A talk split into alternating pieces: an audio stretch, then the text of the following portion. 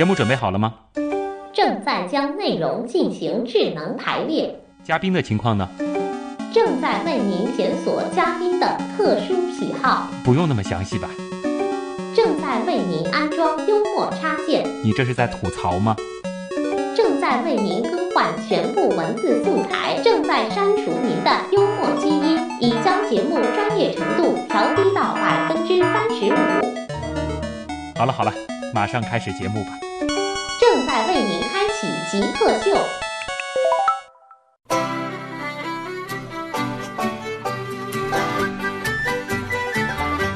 欢迎回到极客秀，我是经常喜欢用家里的各种乐器制造一些无意识噪音的旭东。我是希望把音乐创作尽可能变得简单的刘博元。博元，别说我，其实在家里的这种习惯和你的这个创作有点类似，是吗？是的，你多折腾折腾，说不定就变成美妙的音乐，也是一种艺术形式了嘛？是。刘博元呢，他现在是一名在读的研究生，来自上海师范大学音乐学院音乐科技系，所以说他所从事的就是把音乐和科技进行一种融合。如果说听了我们访谈的上半部分，大家应该已经对我们最后所展示的那一小段由脑电波交互出来的音乐有了一种印象，营造出了一种空灵的，我感觉是需要一定的想象以及对艺术的感受能力，才能懂得去欣赏它的美的。这一种音乐形式吧。当然，其实我们本身并不是说是在创作一种音乐，我们而是创作了一种契机，让普通人能够感受到创作音乐的快乐。是。好，那么接下来我们其实可能更多的会来聊一聊你本人的经历，以及你所从事的这个研究。你是进入这个专业之后一直在做这个脑电波的交互音乐吗？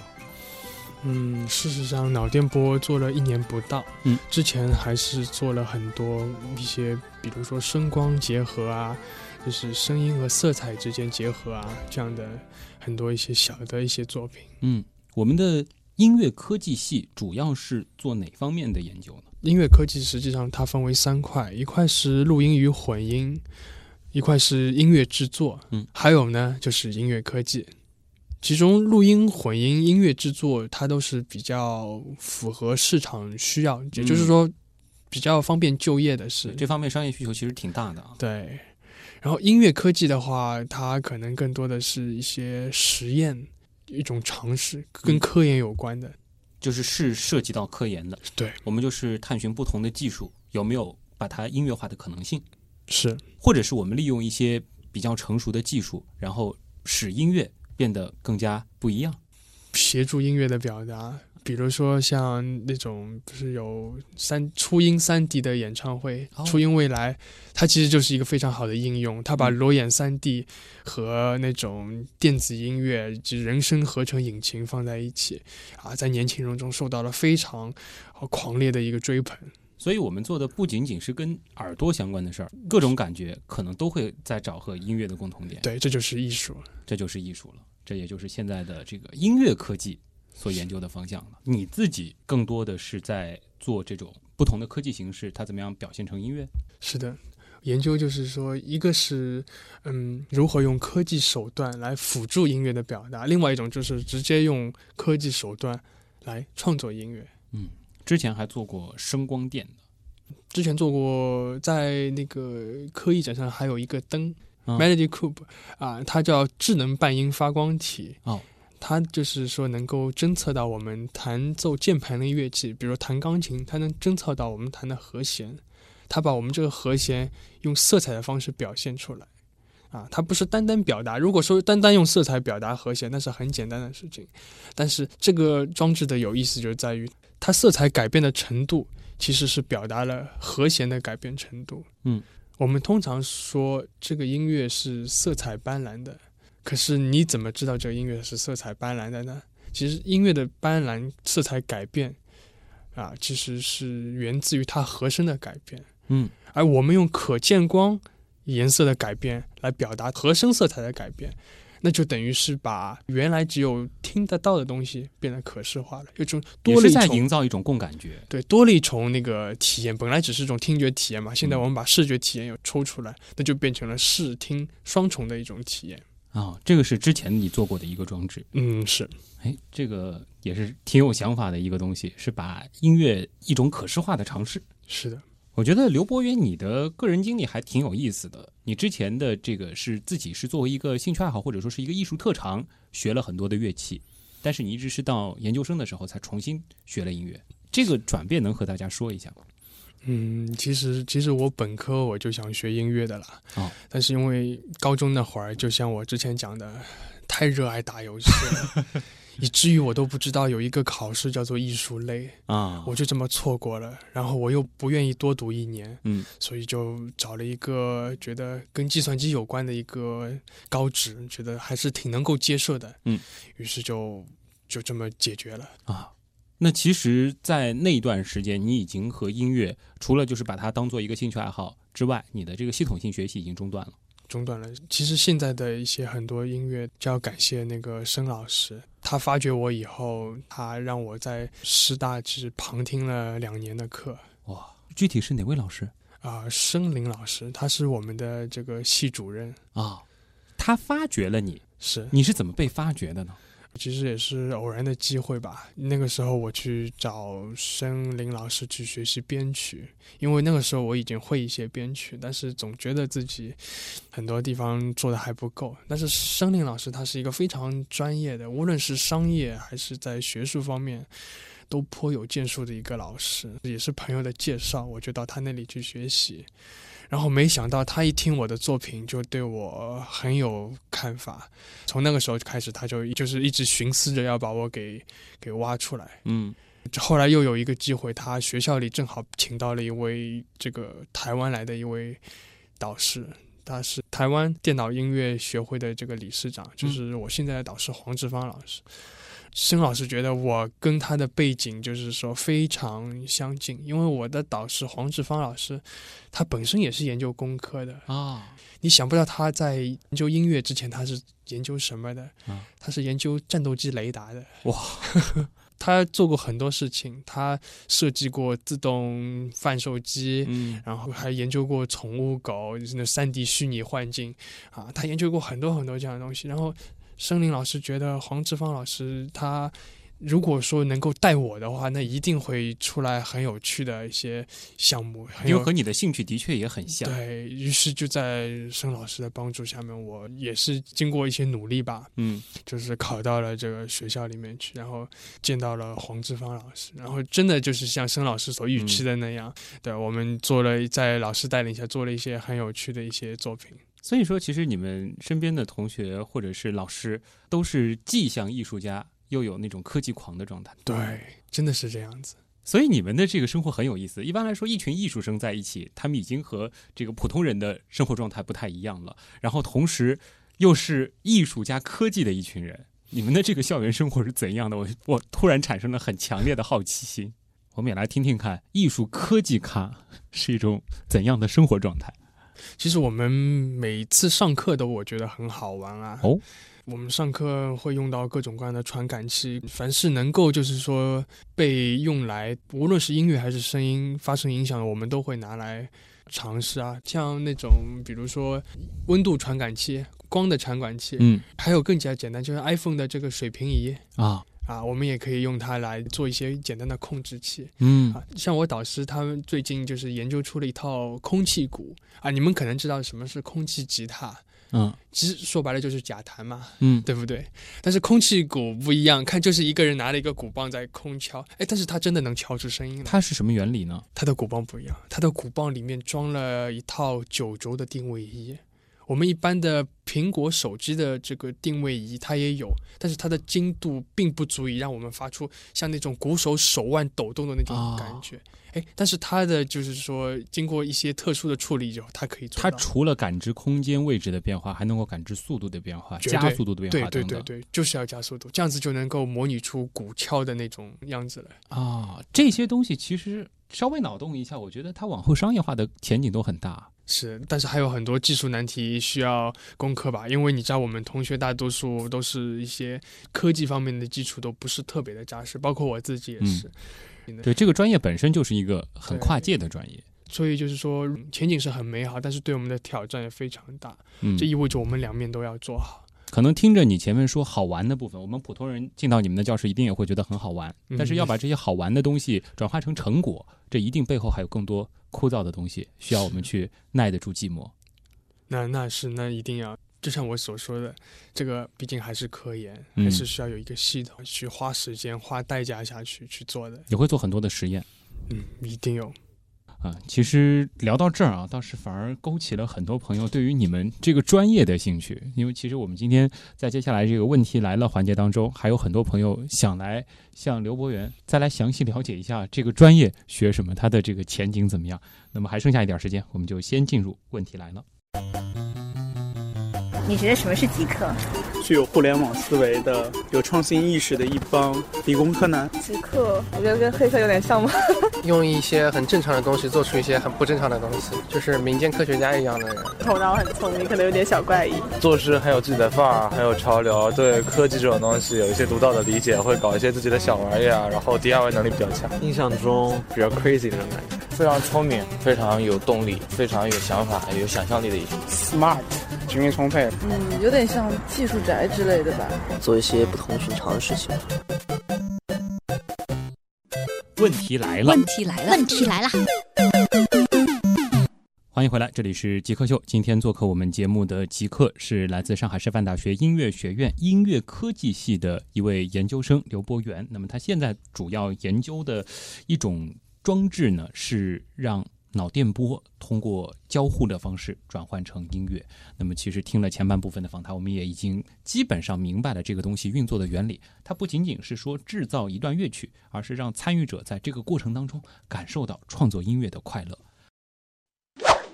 好，进入问题来了。其实咱们网友的问题还挺多的啊。第一个问题就很专业，秋水共长天问：我以前听说过阿尔法脑电波音乐，感觉这个和你研究的领域好像有点关系。那具体有什么区别呢？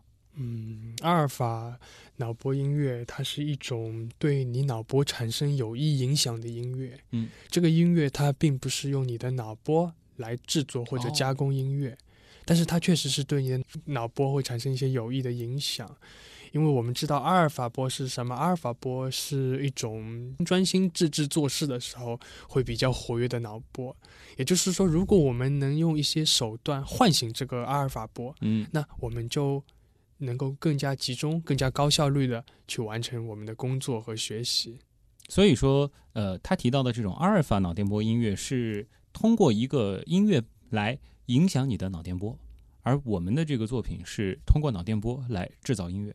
对，其实是加工音乐，嗯，所以说这是本质的区别了。是啊，所以听感上是不是说这个阿尔法脑电波音乐相对来说会更音乐感强一些呢？嗯，这也要看的，因为阿尔法它是某些特定的频率、特定的节奏去甄选出来的音乐。当然，它不可否认，它也会就是说考虑一些听觉上的艺术性。梧桐树问说：“呃，你的这些音乐作品有公开演出过吗？呃，我如果说想听更多的，有哪些渠道呢？也其实是有演出，这个演出的场景是怎样的？之前的那个科学艺术展上已经有演出，嗯啊，并且不仅仅是一个演出，而且是开放出来让广大观众亲自观摩体验的一个机会。嗯，然后其实我更愿意把它作为一个，就是说一种方法被大家所能够接受啊。当然，这个也是就是考虑到一些商业化运作的前景。嗯如果说我们能够把我们的这个脑波仪能够更加的量产化，能够变小，变得变得精简啊，变得方便，并且把我们的这个程序客户端缩到手机上面去，这样子它就具具备了一个非常亲民的一个啊实现的一个硬件解决方案。我们现在在家里都能玩了。对，我们现在正在那个就是研究去往这方面去发展，因为它不仅仅说它是一个娱乐，如果说我们把一些音乐上再进行一下改变，就像刚刚那位听众朋友所讲的阿尔法一样，我们也可以把它作为用来唤醒某些特殊频率的，比如说它用来让你放松的，有的用来集中的。但是这些我们还在正在跟音乐治疗相关背景的同学在合作。嗯，也就是说，它有可能会具有更多的功能，而不仅仅是一件艺术作品。是的，我们也希望它能够有一些啊，在理疗方面的一些价值。嗯，的确，就是乍一听上去，感觉好像它的前景会挺大的，因为毕竟这个和你你制作一段这个通用的音频，让不同的人去听是不一样的，因为这个它本身是来源于你自己个性的一种读取。是的，就像我们之前讲的一个例子嘛，就是，呃，有一些脑波音乐是用来专门治疗失眠的，嗯，他把失眠患者睡眠时的脑波提取出来，然后经过一定的算法，把它转换成音乐，然后这个音乐呢不太好听，但是对于失眠患者本人来说是非常有意义的，嗯因为我们的大脑有一个非常神奇的跟随效应，啊，它会受到相似脑波的影响。同时向那个就是睡眠时的脑部啊，它渐渐靠近。这样子的话，就是失眠者他就能嗯，慢慢的睡过去。你自己有试过你这个东西用来催眠吗？呃，我睡眠还不错，啊所以 一直没有机会去尝试。呃，但是可能你们也是正在考虑它的一些实用的前景。对嗯，这个东西到现在是迭代了第几代了？第二代，第二第一代是芯片露在外面的样机，啊，这其实这个也是算样机。接下来的时间还会对它进行进一步的开发升级。是，恋上黑执事问说，刚才其实听了一小段那个音乐，他觉得挺有感觉的，他觉得还能欣赏这种艺术形式。你们有没有考虑过，就是把之前收录下来的这种音频，把它直接制作成音乐呢？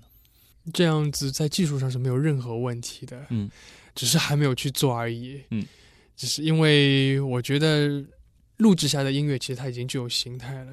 如果我们可以就是说用这样的一套 A P P 啊，我是说以后，嗯，当我们的这个脑波音乐的这个加工的这个程序从电脑啊移植到手机，那就会变成一个随时随地能体验的一个机会。嗯而且如果你把它做成了一个，比如说 C D，嗯其实它就有一个版权问题。嗯然后我们实际上包括我导师，就是希望给大家提供一个类似于像自动作曲机的这样一个功能。你并不需要版权，因为你得到的就是你自己的音乐，嗯，更开放。对，更开放。当然你，你我们也会就是说提供给用户一些选项，比如说你可以把它录下来，嗯这样子的话就是给了用户一个很大的自由发挥的一个空间。啊，可以分享到朋友圈去晒一晒。这是我看到一段美丽的风景，我脑波所反映出来的那种美妙的音乐。哎，这是真的是一个非常棒的一个尝试。嗯。呃，帅的乱七八糟，他就顺便问了，他说：“那么有没有可能把这个我们听到的那种音乐的元素，呃，具象化，比如说变成什么小提琴啊、钢琴啊，这样是不是更像音乐呢是，这正是我们在进展的另一个课题，就是这是我们一个自动作曲的一个未来的一个前景。自动作曲其实就是又去模仿我们人的这个作曲编曲，啊，以至于出来就是能够做到一个以假乱真的地步，出来就仿佛是从啊人家的艺艺术家？”嗯做出来的一个 CD。然后脑波在这里面，它只是起到一个情绪定位的作用，它只是定位说你目前的一个精神状态，它并不像我们今天的直接参与创作，它只是把这个精神状态告诉我们的自自动作曲系统，啊，目前我们的用户处在一个怎样的状况，他现在很沮丧。然后，如果说要让他能够安慰他，给他一些有共鸣的曲子，那我们的调性应该怎样走？嗯我们的和声应该怎么走？配器应该是怎样？哇，这有好几种方向，一种方向是顺着我们的情绪来创作音乐，还有一种方向是调配出一些不同的能够改善我们当前情绪的音乐，这就是两条思路了，是的，前景很大，是是，但是就是还是很有挑战，我觉得难点还是很多的。是很多挑。南丹局问了一个有点儿这个技术科普的问题，他说我在一些科普场馆看到过有一种装置，就是我们在一个屏幕上随便画一条线，结果它就会合成出一段钢琴曲或者是一段交响曲。他说这个原理和你们所做的东西差不多吗？有一些相关性啊，因为它都有一个就是说调性侦测的功能在里面。嗯，这位网友所指的是不是一个自动伴奏系统呢？我写一个线，比如说我嗯画一个音哆，然后它出来一个很和谐的一个和声。嗯我认为这是其实是个自动伴奏系统。我曾经其实也看到过一个呃装置，是我在一个屏幕前手舞足蹈，它也会根据我的这个动作调制出一段音乐。都是类似于你们这个音乐科技系会做的东西。对对，要实现这个听起来并不是很复杂。哦，对，只要有那个像现在不是有那个 Xbox 吗？嗯，它有个 Connect，Connect 的话，把这个数据、肢体数据啊放到我们的电脑里，然后再进行一系列算法上的转换，把它变成音乐，更主要把它变成节奏，因为这个是跟舞蹈有关的啊，把节奏放进去。嗯，嗯之前好像有老外做过类似的事情啊，那出来效果很棒。我也有学学弟学妹在做这样的一个项目。聊到和科技艺术结合相关的事情，我觉得刘博元的这个状态又不一样了啊。接下来这个问题呢，其实我觉得也挺适合你来回答的。悠然八八幺二他说：“我现在学的是一个非艺术类专业的本科。”但是呢，其实他从小对音乐也非常的感兴趣。他想问你，像你们所学的这种音乐科技系，呃，适不适合他进行研究生的选？这个专业它的门槛高吗？这个专业他现在是本科，对吗？嗯，现在是。他可能读的并不是一个艺术类的，嗯、有可能是一个理工科的。这样子一个专业的话，它其实是要求在音乐方面，还有就是理工方面都要有一些的基础。嗯，他如果理工类方面基础非常好，那建议就是要在音乐方面可能要去去检验，看看自己音乐是不是能够达到那个学校的一个招生的一个要求。是会有一些音乐的基础的这个门槛的。是是。啊，比如说是这个你钢琴的演奏，或者是就像我刚刚讲的，比如说你首先要了解一些它的和声的改变啊，然后你也要了解大致的曲式，因为我们做出来的东西还是有艺术的一个价值在里面。你得有乐理基础，对，需要有一些乐理基础。那么在那个工科背景上，它会考验你哪些方向呢？工科方面主要是考验一些，我我个人认为啊是两大块，一块是你的这个编程，就是说能够。比较了解目前主流的一些编程，像 C 啊、Java，包括现在 iOS 的 Swift。如果你了解这些，这个非常好，学院非常欢迎。还有一个就是电子方面，你要了解一些元器件，一些基本的一些电电工。这个其实要求这样听下来还是挺高的，你得同时对音乐和技术非常的了解才行。嗯，万万丈高楼平地起吧，就是说建议还是要找相关的导师，然后沟通一下。相信只要自己不放弃，我觉得一定会有路出来。顺着这个问题，Hello Jenny，他就问了更实际的一个问题，说你们这个专业现在就业前景怎么样？就业前景的话。我个人是感觉非常棒啊，因为我没有在那里读本科，但是我是亲眼看见一届又一届的本科的同学，他们都能够找到自己的这个岗位，嗯，然后安居乐业，安居乐业，确实是这样。提到了“安居”两个字啊，不得了啊！嗯，其实他们历届的，就是说获奖情况，其实我觉得还是非常棒的。嗯，我们的这个本科同学每年都在全国教育部主办的文科大学生计算机大赛啊上面都能够获奖，每年都有。嗯，啊，此外那个他们也参加中国的这个电子音乐大赛，他们也都屡屡获奖。嗯，就是在这方面，就是他们是同同学，我看得出同学们都非常努力，啊，老师们也非常尽力在做。啊，我是我是觉得这是一个很不错的一个方向。嗯，就它的前景挺广阔的，而且路很宽。对对，而且今年又迎来了就是说我们音乐科技系的十周年的一个系庆。嗯，它是从零五年就开始举办，到今年一共是已经十年了。啊，他已经就是输送了很多的同学。我相信在你们这个行业里，你们应该也有同事是就是从我们这个系里面毕业出来的。应该，嗯，我们也很需要这方面的同事，能够让节目听起来啊，尤其是在这个音乐制作方面更有感觉。是的，那他们 OK 的，他们这个一定能够提供这样的人才的，我觉得啊，欢迎介绍一些学弟学妹来我们这儿做实习生。好，那问题来了，也就差不多到这儿了，因为我们今天极客秀的访谈时间已经接近尾声了。那也再次感谢刘博元，呃，来到这儿向我们介绍了什么是脑电波交互式音乐。听上去有点高冷，但是大家实际明白了之后，就会发现这个东西一旦普及了，其实我们每个普通人和制作音乐和创作音乐，我们的距离就会变得非常的近，再把音乐的门槛降得更低。是的啊，那我也期待哪一天我能够在手机里用一个 APP，然后带上你们所生产的那种设备，也可以自己在闲暇时光记录一些情绪，把它转转换成音乐，分享到朋友圈。呃，谢谢来自上海师范大学音乐学院音乐科技系的研究生刘博元参与到我们的极客秀。那么以上就是本周的极客秀，我是旭东，咱们下周再见。